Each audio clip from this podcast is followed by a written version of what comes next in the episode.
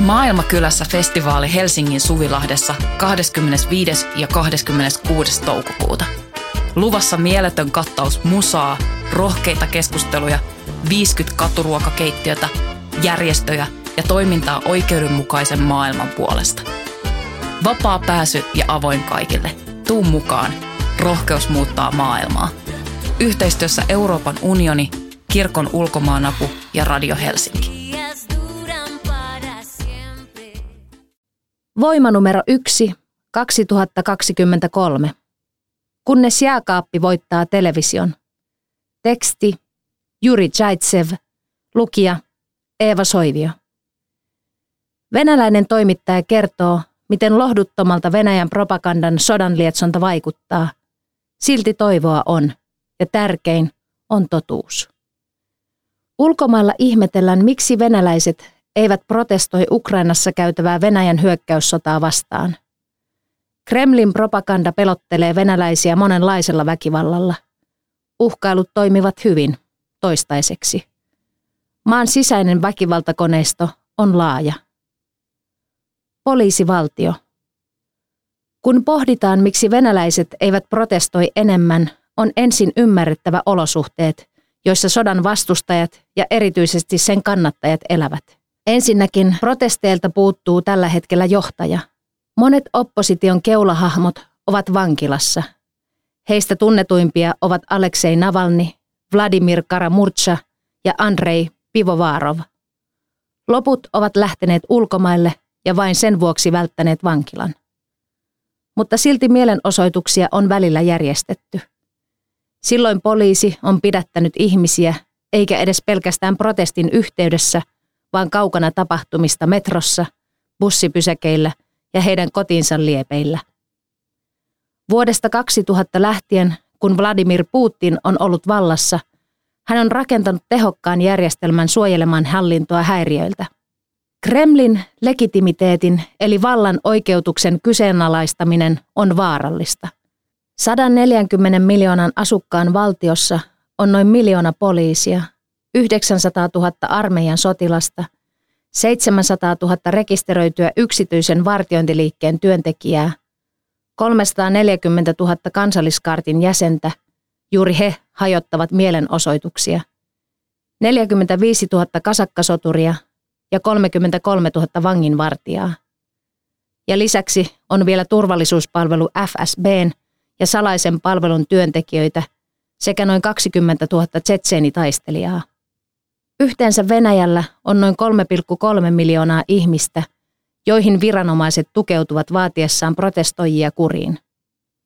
Noin joka 15 aikuinen venäläinen mies käyttää univormua ja kantaa asetta. Monilla on Kalasnikov rynnäkkökivääri AK-47, jossa on 30 luotia. Ja Kreml on koko ajan valmis antamaan käskyn ampua. Samalla Kreml suojelee poliiseja ja kansalliskaartia mobilisaatiolta, eli on värväämättä heitä sotaan.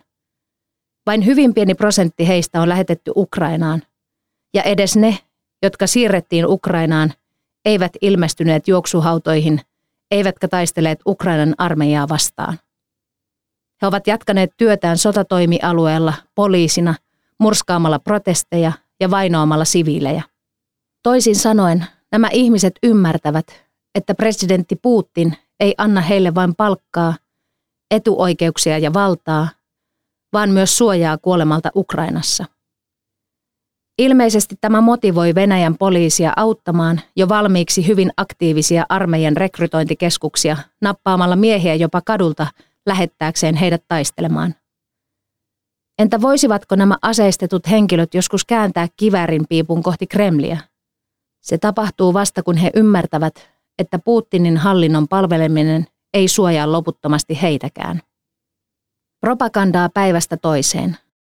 Kuvitellaan, että Suomessa kaikki suuret sanomalehdet, TV-kanavat, radio ja nettimediat alkaisivat yhtäkkiä toistaa yhtä ja samaa viestiä.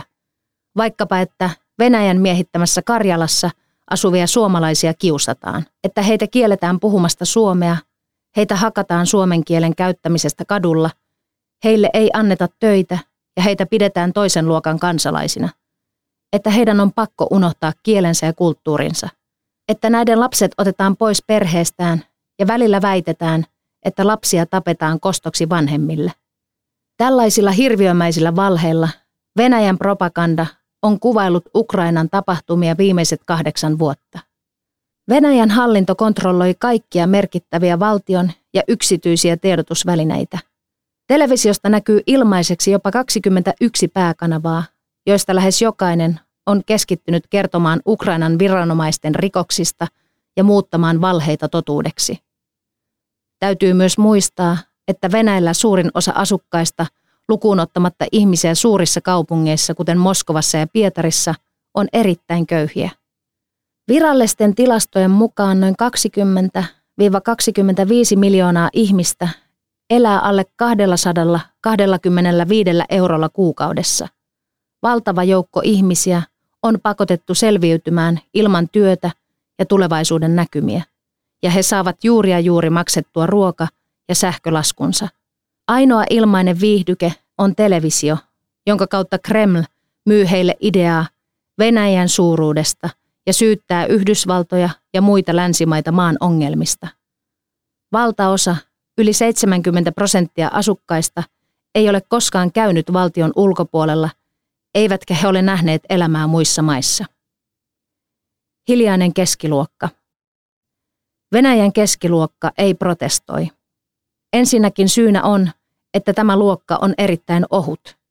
Toiseksi sananvapaus, rehelliset vaalit ja vallan vaihtuvuus reilun pelin kautta eivät kiinnosta suurinta osaa ihmisistä, jotka edelleen katsovat televisiota ja ovat propagandan vankeja. Vaikka suuria mielenosoituksia olikin vuosina 2017-2020 sadassa kaupungissa. Mielenosoitusten hajottaminen, pidätykset sekä toimittajien ja oppositiohahmojen murhat ovat opettaneet keskiluokkaa olemaan puuttumatta politiikkaan ja irtautumaan siitä mahdollisimman paljon. Osalle väestöstä sana vapaus liittyy edelleen talouden ongelmiin ja vakauden puutteeseen 1990-luvulla ja propaganda ruokkii ajatusta jatkuvasti. Keskiluokka sietää mieluummin Venäjän rajojen sulkemisen, ulkomaisten yritysten lähtemisen ja talouspakotteet. Samoin venäläisten mielenosoitukset ulkomailla ovat vähäisiä ja tapahtuvat pääasiassa EU-maissa. Esimerkiksi Kasakstanissa, Armeeniassa, Georgiassa tai Turkissa, jonne suurin osa Venäjän asukkaista muutti sodan ja mobilisaation aikana, ei protestoida. Se johtuu siitä, että nämä maat ovat joko hyvissä suhteissa Kremlin kanssa tai taloudellisesti riippuvaisia siitä. Protestoimisesta voi joutua myös luovutetuksi takaisin Venäjälle. Lisäksi mielen osoittaminen muualla voi sulkea tien Venäjälle heiltä, jotka aikovat palata sinne. Heitä saatetaan uhata myös kostotoimilla, jotka pannaan toteen, kun he palaavat. Suurimmalla osalla on myös sukulaisia Venäjällä, eivätkä he uskalla protestoida, koska he pelkäävät, että sukulaisia aletaan vainota. Propaganda häviää pelin. Joidenkin arvioiden mukaan 12-15 prosenttia Venäjän väestöstä kannattaa Ukrainan sotaa. Samalla 12-15 prosenttia on vastaan.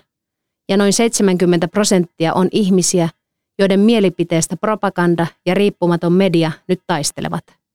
Nämä ihmiset vastaavat edelleen kyllä, kun kysytään, onko tarpeen jatkaa Ukrainan sotaa ja mennä Kiovaan, ja kyllä kysymykseen tarvitaanko rauhaa.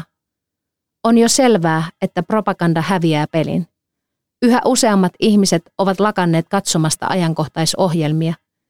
Viimeisimmän TV-tutkimuksen mukaan Venäjän tärkeimmän propagandistin Vladimir Solovjovin ohjelma sijoittui viime kuukausina vasta 27. sijalle.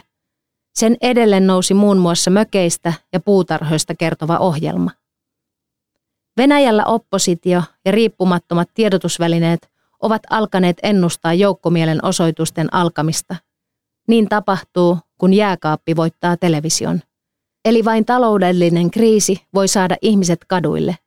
Ihmiset alkavat protestoida, kun hinnat nousevat kaupoissa niin paljon, että yksinkertaisintakin ruokaa on mahdotonta ostaa, tai kun palkat viivästyvät.